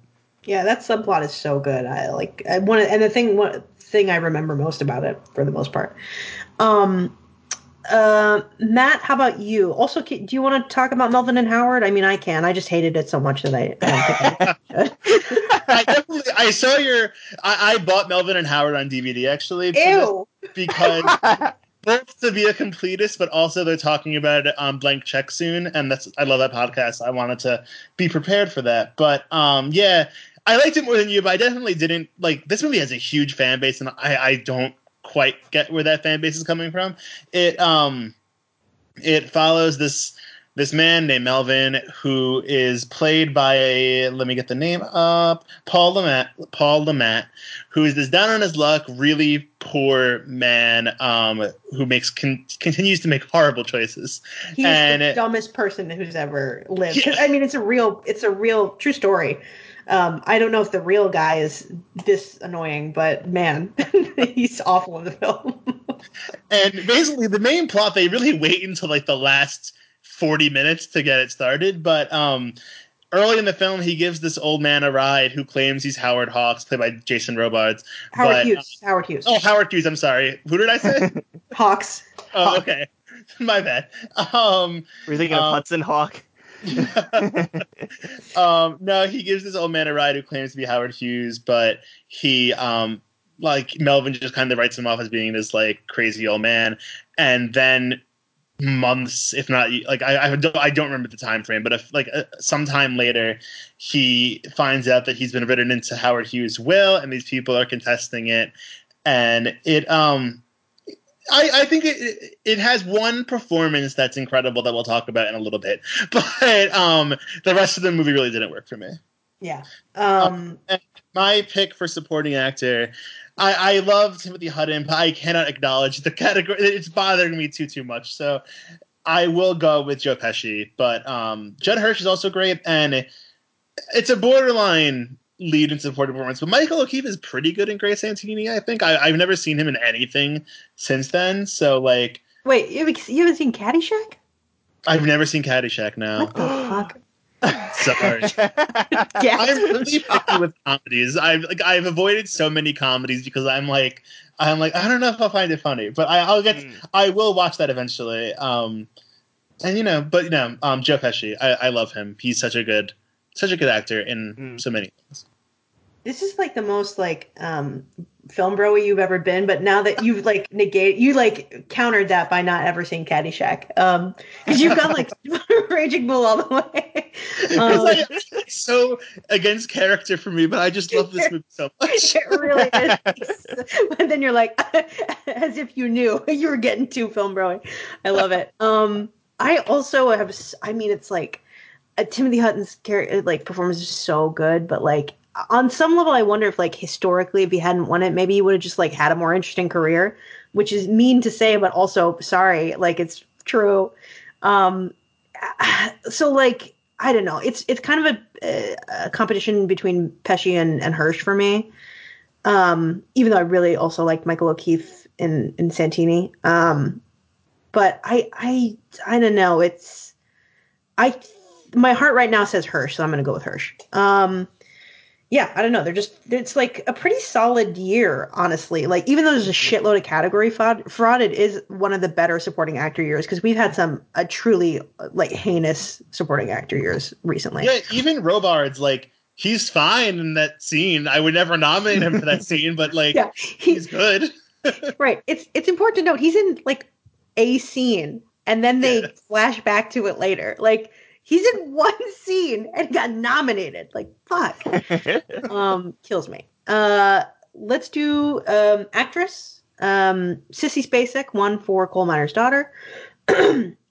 Ellen Burstyn won for Resur- or I'm sorry, not one, was nominated for Resurrection, which is a bizarre film in which she plays a faith healer. She gets into an accident, a car accident with her boyfriend in California. They like fly off a cliff in the first five minutes.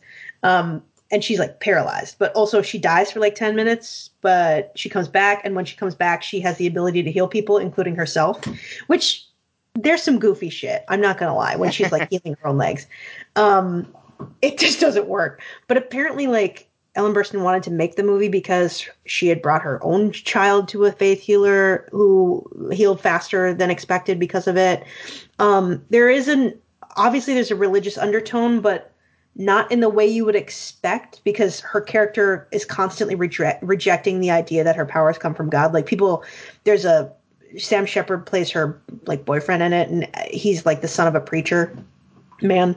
Um, and he says to her at one point, like, you know, you have to admit it comes from God. And she's like, I'm not committing to that. Like, I'm not committing. I'm not going to put more faith shit in here. So it's it's oddly at once religious and non-religious. It's an interesting film, but not one I think you have to see.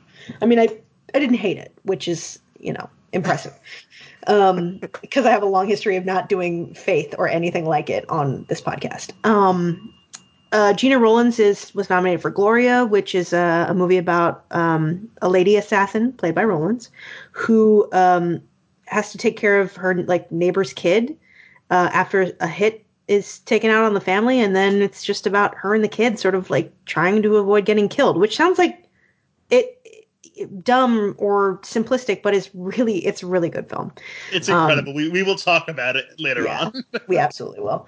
Um, and then Goldie Hawn in Private Benjamin. Uh, man, um, she is a rich girl who um, gets sort of swindled into joining the military. Um, it's a comedy. Um, yeah, it's I I I didn't love it on my second watch or my recent watching of it. I've saw it a bunch of times as a kid. Um, it's there's a lot of low grade misogyny in it. I just think we've moved past the film in general, but we don't have to get into that. Um, those are the nominees. My pick is uh, I love Gena Rowlands and, and, Gloria. It's like such a good performance, but I I will go with Sissy Spacek because of the singing and all the shit she's got to do and like convincingly playing a 14 year old. Um, Tom, how about you? Um, I do love Mary Tyler Moore in Ordinary People. Mm. But uh, I, I, agree. I still have to go with Spacek. I think she's just so like well-roundedly great in that movie, and she really just brings everything to it. Yeah. Oh yeah. Thank you. I didn't mention Mary Tyler Moore for some reason because I had to summarize so many fucking films. Sorry about that, everyone. um, I'm gonna go with Mary Tyler Moore. Um, as much as I love Gena Rowlands in mm. Gloria, um, I love when actresses and actors, I guess, but I mean, not really, um, like who are known for one sort of thing. Um, in this case, sitcom acting, like just totally goes in another direction. It's one of my favorite things an actor can do, and um, she's incredible in it. It's like it's a tough role to play, as we established. Spacek's also really good. I will say, um, and I mentioned this on my Letterboxd review. Like, it's a little disappointing that she won for this, and then like she's been nominated since then, but I just think she's made so, many like interesting choices since then and it's like disappointing that like she's never really I mean I don't remember the 2001 Oscar race too well but like she's never really come as close to getting Oscar attention since then. It felt it feels like a sort of ingenue thing that like we talk about a lot today of like an actress will do will get will win very early in her career and then kind of be ignored from then on, which is disappointing. But so I, I we always like to imagine like the alternate history. So I do wonder like mm. where her career would have taken us if she didn't win for Coal Miner's Daughter. But um, not a bad win. But I'm going to go with Mary Tyler Moore.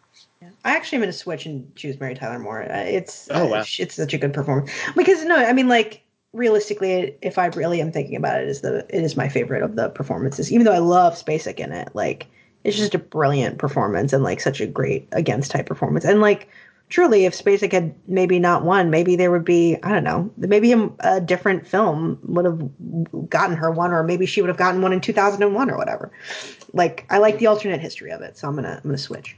In the bedroom, Where, where's my in the bedroom? in the bedroom hive. Let's go. um, supporting actress, uh, Mary Steenburgen for Melvin and Howard. One Cathy Moriarty was nominated for Raging Bull. Uh, Diana Scarwid for Inside Moves. Um, Matt, did you end up watching that or no? I did. It's also on Tubi, so if you wanted to, it is free, but I do not recommend it. It is about um, it's a, it's a it's a weird movie. It is about this man who is um crippled played by John Savage, who in the opening scene tries to commit suicide. He survives, however, and he ends up like becoming friends with a bunch of um other men who are like disabled in some way, whether it's some through the war and some through um other incidents, and he becomes friends with them. They're all friends in this like really like um blue collar bar, and the bartender is this um athlete played by David Morse, who um, it was very hot in the '80s. I should I should say, um, and um, he um, is tr- he wants to be a basketball player really badly, and then he suddenly gets his shot at the big leagues and becomes like a relatively popular basketball player. But he forgets all of his friends, and they're all deeply upset that he's like forgotten where he came from and everything like that. And you know, it's about like it's not set in Boston, but there are many movies in Boston that are very similar of just like like you're forgetting where you came from and everything like that. And Diana Sc- Scarwid plays um the girlfriend or the, the love interest to John Savage's character, but she's kind of tempted by the rich and successful David Morse character, which is horribly horribly sexist, but the movie is the gender politics are are pretty pretty rough and in the film. Um, not great. Don't watch it. Watch The Stuntman yeah. instead. Did I mention the other two nominees, Eileen Brennan for Private Benjamin and Eva Le Gallienne for Resurrection? I feel like I didn't. Oh, you did now. yeah, uh, I did now. Say, now um, Le Gallienne plays uh, the mother of of Ellen Burstyn's character in that movie, and is I swear to God on screen maybe possibly less than Robart. So I, I, I don't know how this happened. Um, and yeah, I don't know. Um, Matt, what did you, who's your choice of those of those people? Um, it's really tough. Mary Steenburgen is by far and away the best thing about Melvin and Howard. I think she has one scene, um, like her big moment where she's on a game show, that is like easily the best scene of the film, largely because of how good she is in it. And I just love Mary Steenburgen in general. Like I think she's one of like the quintessential character actresses who just always knows how like what a supporting performance needs. Like I think a lot about um, her work in this is my only chance to talk about Mary Steenburgen on this podcast, so I'm going to go off for a minute because um, she was never nominated again. But um, like I think a lot about her work in you know a film like Philadelphia, where she has a very small part as just the lawyer um, putting like um, representing the, the legal firms in the film, but like she's like really incredible in that moment, and then she's also like really great with like something like Step Brothers, which like low key she deserves an Oscar nomination for. um, but um, that movie's a masterpiece. If it was directed by Yorgos Lanthimos, it'd be in the Criterion Collection. Um, but but um, anyway, I I don't know. Like it's. I, I the movie itself is not supporting her enough and like I've seen her do so many other better things where I just like as much as I want her to have an Oscar, I do think I will give it to Cathy Moriarty, who I think does like a really inc- really incredible work and it's a shame that we also really never the only other thing i've know i've known her from is but i'm a cheerleader which you should all watch but if you haven't seen it listeners i thought you were going to say um, casper i i've seen casper i did not remember she was in it actually i'm pretty sure that's her it is now but like i i don't remember who she was god yeah that movie was mental mental to me as a kid but yeah, now um, she's the villain Oh damn! Oh my god! I should go watch Casper. Is that on Disney? I don't know. Um, Cathy Moriarty though, yeah, I'm gonna go with her. Um, but I lo- much love to Mary Steenburgen. Yeah, Tom. Well, I only hate to pick Cathy just because it's the only one I've seen on this list. But uh, she gives a great performance. I I will say though, uh, like Matt, I'm also happy to see that Mary Steenburgen did win an Oscar. So yeah, I'll I'll be happy with that at least. We're better off. we're gonna go three for three on this one. I also am gonna choose Moriarty, um, just because like it's such a great performance and it's her first performance, mm. which I like. I cannot believe. Like when I realized it, I was just like, how the fuck does one do this? Um, mm. And I love Mary Steenburgen too, like a, a true icon. But perhaps if she had not won this this Oscar, she would have been forced to be in more stuff, and that's the history mm. I'd like to live in. Um, yeah, so 17 year old Cathy Moriarty, it's yours. Um, okay, uh, we usually talk about um, one more uh, spotlight category. Um, this time we went with best song. Um, crazy year. Uh, the winner was Fame, um, sung by Irene Cara from the titular frame Fame. Um, it's an iconic song. Uh, it uh, it's we've all heard it, you know. Um, mm. uh, the other the the other nominees are Nine to Five by Dolly Parton, which like just speaking of iconic, like my god. Mm-hmm. Um, mm. Out here on my own uh, by Irene Cara from Fame. It's a ballad. It's not. It's corny. Um, on the Road Again by Willie Nelson from Honeysuckle Rose, which I didn't even know was for a movie, but like again, yeah. something we have yeah. absolutely all heard. Um, and then People Alone by uh, Randy Crawford from The Competition. It's sung by Di- Diane Warren. Um, I have listened to it, but I've already forgotten it. Um, I turned it off after a minute because I was like, I was like, I get it. um, let's uh, maybe we'll, we'll, sort of talk about uh, all of them in general, I suppose. Um, Matt, first impressions slash impressions of all of them, and then you know, give pick a winner, basically.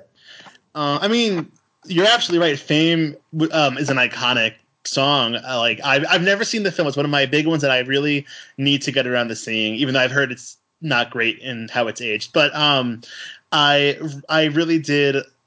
Uh, I, that song is just like so well known. Um, I just saw Sasha Velour over the weekend, and she did a lip sync of it, which was incredible. Um, and um, so you know, it's great. And I I've ne- I never heard out here on my own before, um, and it's definitely cheesy, but I guess like you know it works, and it like I don't know, it's it's better than some of the best original song nominations we've had. To be honest, this is always my like my least favorite category every year. Um, it's better than People Alone, that's for sure. yeah, yeah. Um, on the road again, like you mentioned, never knew this was from a movie. It was funny when I searched it on Spotify. The first thing that came up was its presence on like the Forrest Gump soundtrack. So it's funny that it's like more well known from a totally different movie than Honeysuckle Rose, but not my cup of tea. But you know, it's a it does what it does. It's not a horrible song, but um, Nine to Five Socialist Anthem is my um is my one of my go to karaoke songs. It oh, wow. is yeah, I think like I should say one of my friends and my go-to karaoke songs. It's one of our group numbers, and mm. um, and it, it it's wonderful. Like I I um I don't love country, but I do have like this appreciation for Dolly Parton for many reasons as like a businesswoman and as um an icon, and then also like her music I find much more um like entertaining and almost like poppy in a way that other country music from that era is not, and I I love this song. I listen to it all the time. I I actually will talk about the film in a little bit, but um, I I just you know excellent. That would would have been my win. As much as I think Fame works as like a pop song, nine to five, just wonderful. Yeah. Um, Tom, how about you? Um, it was actually interesting listening. I like when I first looked at this list. I'm like, I've never heard of any except for nine to five. I never really like known any of these songs, like just from their names. And then I listened to them, like, wow, I know just about all of these songs. and I think it's like the iconicism. Like I agree. Like this, I feel like this list is iconicism or like iconic in a sense, uh, except for People Alone. I think the thing that makes it the odd one out is like it has such a different tone compared yeah. to the other ones. Like it's so like melancholy to where all the other ones have some kind of like fun emotion to it. Mm-hmm. Um, even uh, out here on my own, I actually like that one better than Fame. Like the wow. song, I just I'm a sucker for a good ballad. And uh, even after listening to it, I actually like I'd never seen Fame either, but like after listening to it, I was like, I kind of want to watch it. Like I, it made me interested in the in the movie. Um, I actually think it's cornier that uh, the song Fame won because it's like the name of the movie.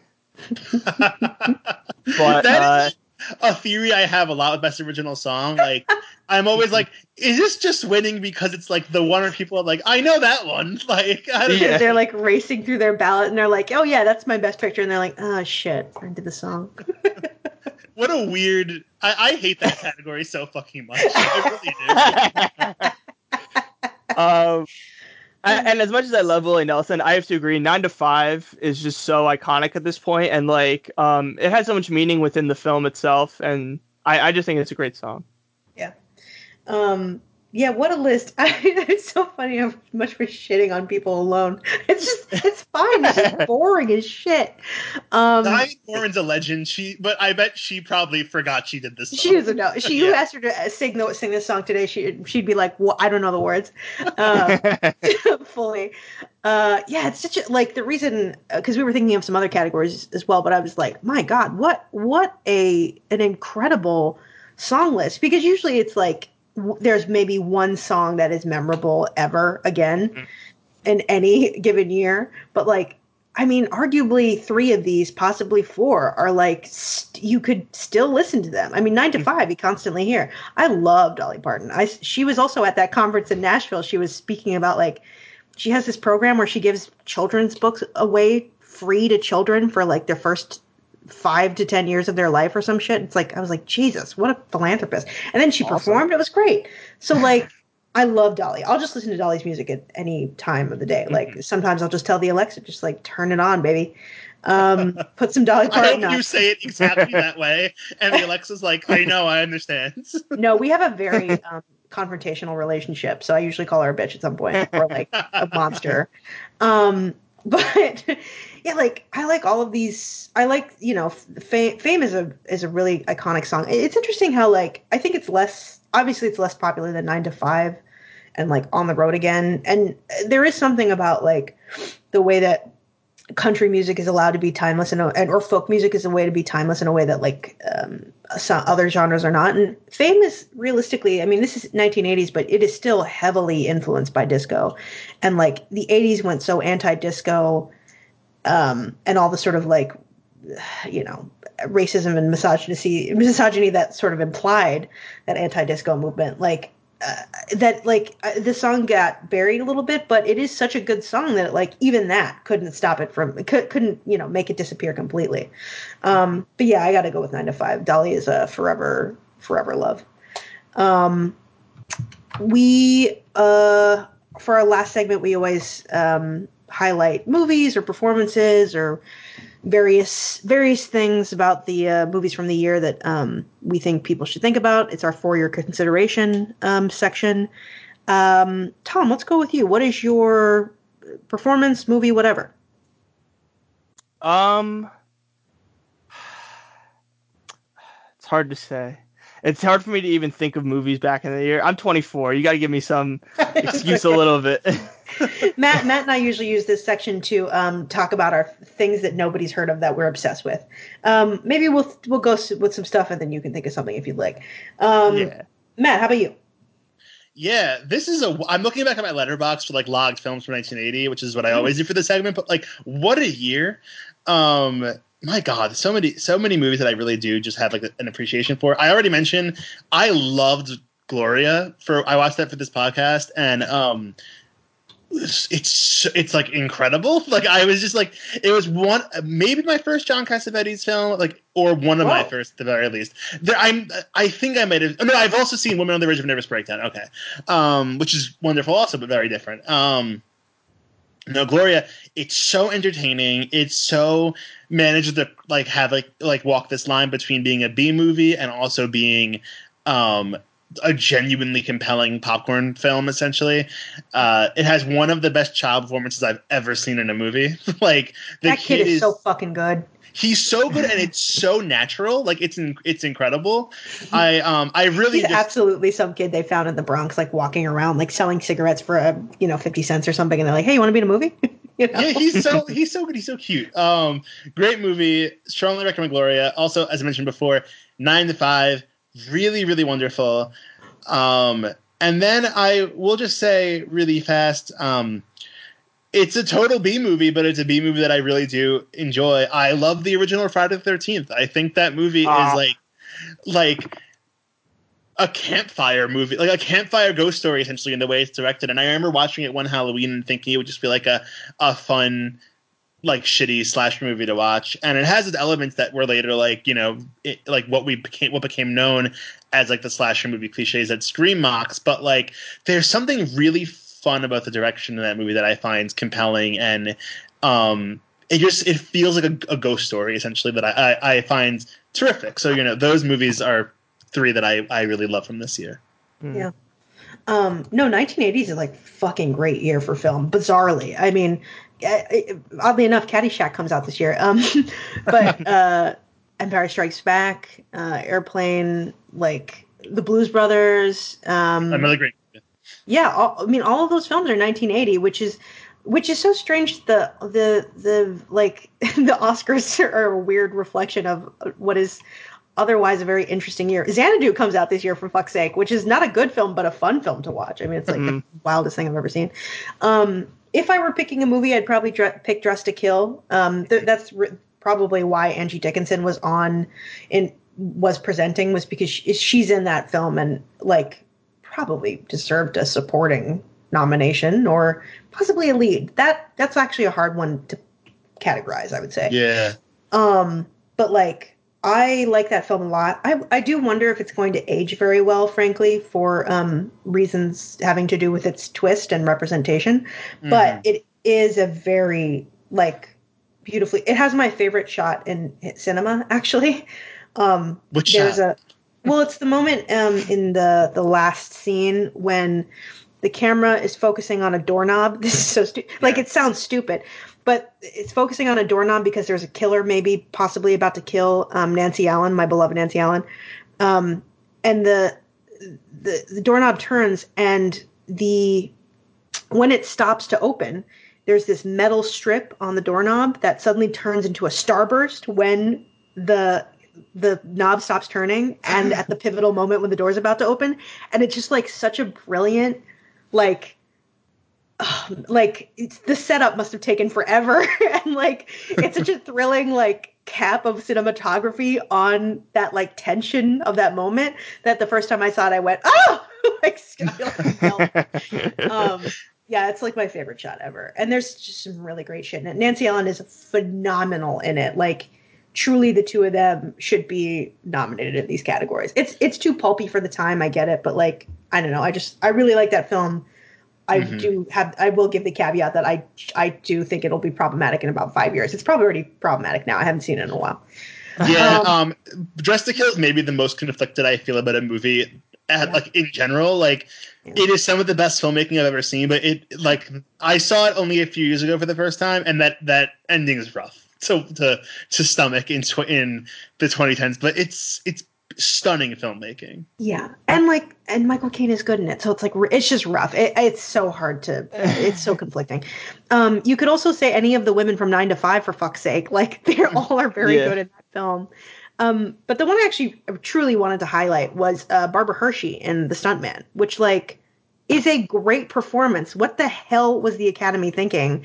Like she's so good in it. I don't know what you'd cast. I guess you'd put her in lead um, because she's really the main woman in it, but like I, there she's so good in that movie as like an actress you never know who you never know is being sincere or not. Like because the character never knows if she's being sincere. Is she actually in love with him or is she just trying to get him through the movie so that they can she can film this movie and and be finally become a legitimate actress instead of just like a dog food salesman. so, um, yeah, Barbara Hershey is fucking great in the Stuntman. In case everybody hasn't picked it up, see the goddamn Stuntman. It's great. Um, it's free. It's available to watch for free. Right. no excuse. um, Tom, do you think of anything? But no, you yes. you don't have to. No pressure. Yeah. Oh, I did. Don't worry. Uh, it's actually kind of perfect too because of uh, Doctor Sleep coming out. The Shining actually came out in 1980. It's actually technically um, 1979, I think. Um, is the, it? It's listed as uh, 1980. Yeah, I think the the release dates are weird um, on the thing that reports that because we did 1979 recently, and I believe that if you look at the actual like release date, it might be hmm. um, 79. Uh, am I right on that? Um? No, it's 80. May oh, okay, 23rd, 1980. Oh shit! I think we might have talked about it in '79. We might have to cut that out. Uh, we haven't released anything yet, which is wonderful. we can listen back and edit that out. yeah. Um. Yeah. Never mind. Go. I, go. Go off on the Shining. Google did not lie to me. That's good. Um. I really. Uh. It, it's funny because I actually rewatched it before I uh, went to see Doctor Sleep, and uh uh, immediately when I go into that is just the the build up of um the the horrors within the Overlook. I really think that uh, he, uh, Kubrick did such a good job building up like up to Jack's um, to uh like his mad his like growing madness in a sense. The only thing with it that doesn't uh that didn't resonate with me was Jack himself. I actually felt like when I like when he started in the interview, I was like he already looks crazy to me honestly. And I don't know if that's just Jack Nicholson or if that's just like Kubrick's direction or I don't know what the the thing was there, but um it's a movie that like I, I could totally see why Flanagan um was so inspired to do the the sequel, and uh, even though he's a big King fan himself, and uh, it, it's really like a true classic of horror that like it's it's always going to be a classic. Yeah. Yeah. What's your favorite thing about it? I mean, cinematography or or what, what's your what's your like the thing that most connects to you with it? Um, it, it's it, it's funny because I feel like now uh, I have like a more love for it because I love Doctor Sleep a lot, and uh, I think one of the things that I liked a lot about uh, The Shining was um, Dick Hallorann, just because uh, he was such a good like guiding force for Danny, and I love that um, he uh, God I just can't remember what the actor's name is. Hang on. The kid or Nicholson? Uh, no, no, no. Uh, Dick Hallorann. Oh, okay. Um, trying to find it too. um, hang on. Uh, Scatman. Co- oh, Scatman, Scatman Crothers. Yeah. Yeah. Um, I I think he's so good as like even he has a little bit of darkness to himself just because he knows what the in a sense what the hotel is and um he like really balances this uh like i feel like the whole movie really is this balance between like uh, the madness of the Overlook and like the the Torrance is trying to like keep their own sanity. And like it's essentially when like Dick goes or when Jack kills him like it uh it really like sets off everything. And yeah. it like it just becomes this like cat and mouse game that's like really terrifying to watch honestly. Yeah. Uh, even the set design of the overlook is just so iconic. Like it's such a iconic location that like when they re- when they did it in uh, Ready Player One, I was like that was like easily one of my favorite parts of that too, and that's what makes it such like an iconic like location. Yeah, yeah. I mean, the uh, not to talk about Doctor Sleep on this podcast, but like the production design involved in that and recreating the mm-hmm. the already iconic production design of this is really like uh, award worthy. Like they should be nominated. Yeah, absolutely. Um, yeah, no, The Shining is a great choice. Um, it's not. It's not. We. It's funny. Matt and I are also um, def, like lovers of Doctor Sleep, uh, which we is apparently a, yeah. Like, somehow well, the three of us came together for this now. podcast. I walked out of that movie like masterpiece, and then like the reviews were all so mixed, and I was and it flopped so bad, and I was like, what a what a disappointment. yeah, I actually I just took uh, uh, I took my grandma to see it. She's a big uh, King, King fan, and uh, when uh, we watched it, uh, she said she wasn't sure if she read the book beforehand, but then they got to the part where uh, he's looking at like the little town within the town. Mm-hmm. And like she said, she like instantly remembered that she had read the book, and like I thought that was such like a testament to that movie to recreating, um, like in a sense, like that's how you know like the book is like or the the movie is faithful to the book. That like such a little scene can inspire like that. Oh, I did read this, you know. Yeah yeah. I mean, Tiny Town is unforgettable. Um, I think that what an episode, uh, Tom. This has been a delight, honestly. Yes. Um, yeah. Uh, why don't you plug your socials if you want to? Um, you know, Twitter, Letterboxd, whatever you want to have direct people to. Uh, you can follow me on Twitter at at underscore Moore reviews. Um, that's a capital M and two O's. And, oh yeah. Uh, and uh, you'll see me writing again through the Pop Break. You'll see yeah. my articles. yeah, we release these so or so long after we recorded them so that God knows what horrible thing I'll make uh, you'll ask to write about by then. this will be January 2020 this episode, so it might be some rough shit. right, it's gonna be just January. bad shit. Um, Matt, how about you? You can find me on Twitter at MattMFU1, and you can find me on Letterboxd at Matt2. Yep. Um, I'm at Marisa Carpico everywhere. All right. Thanks for listening, everyone.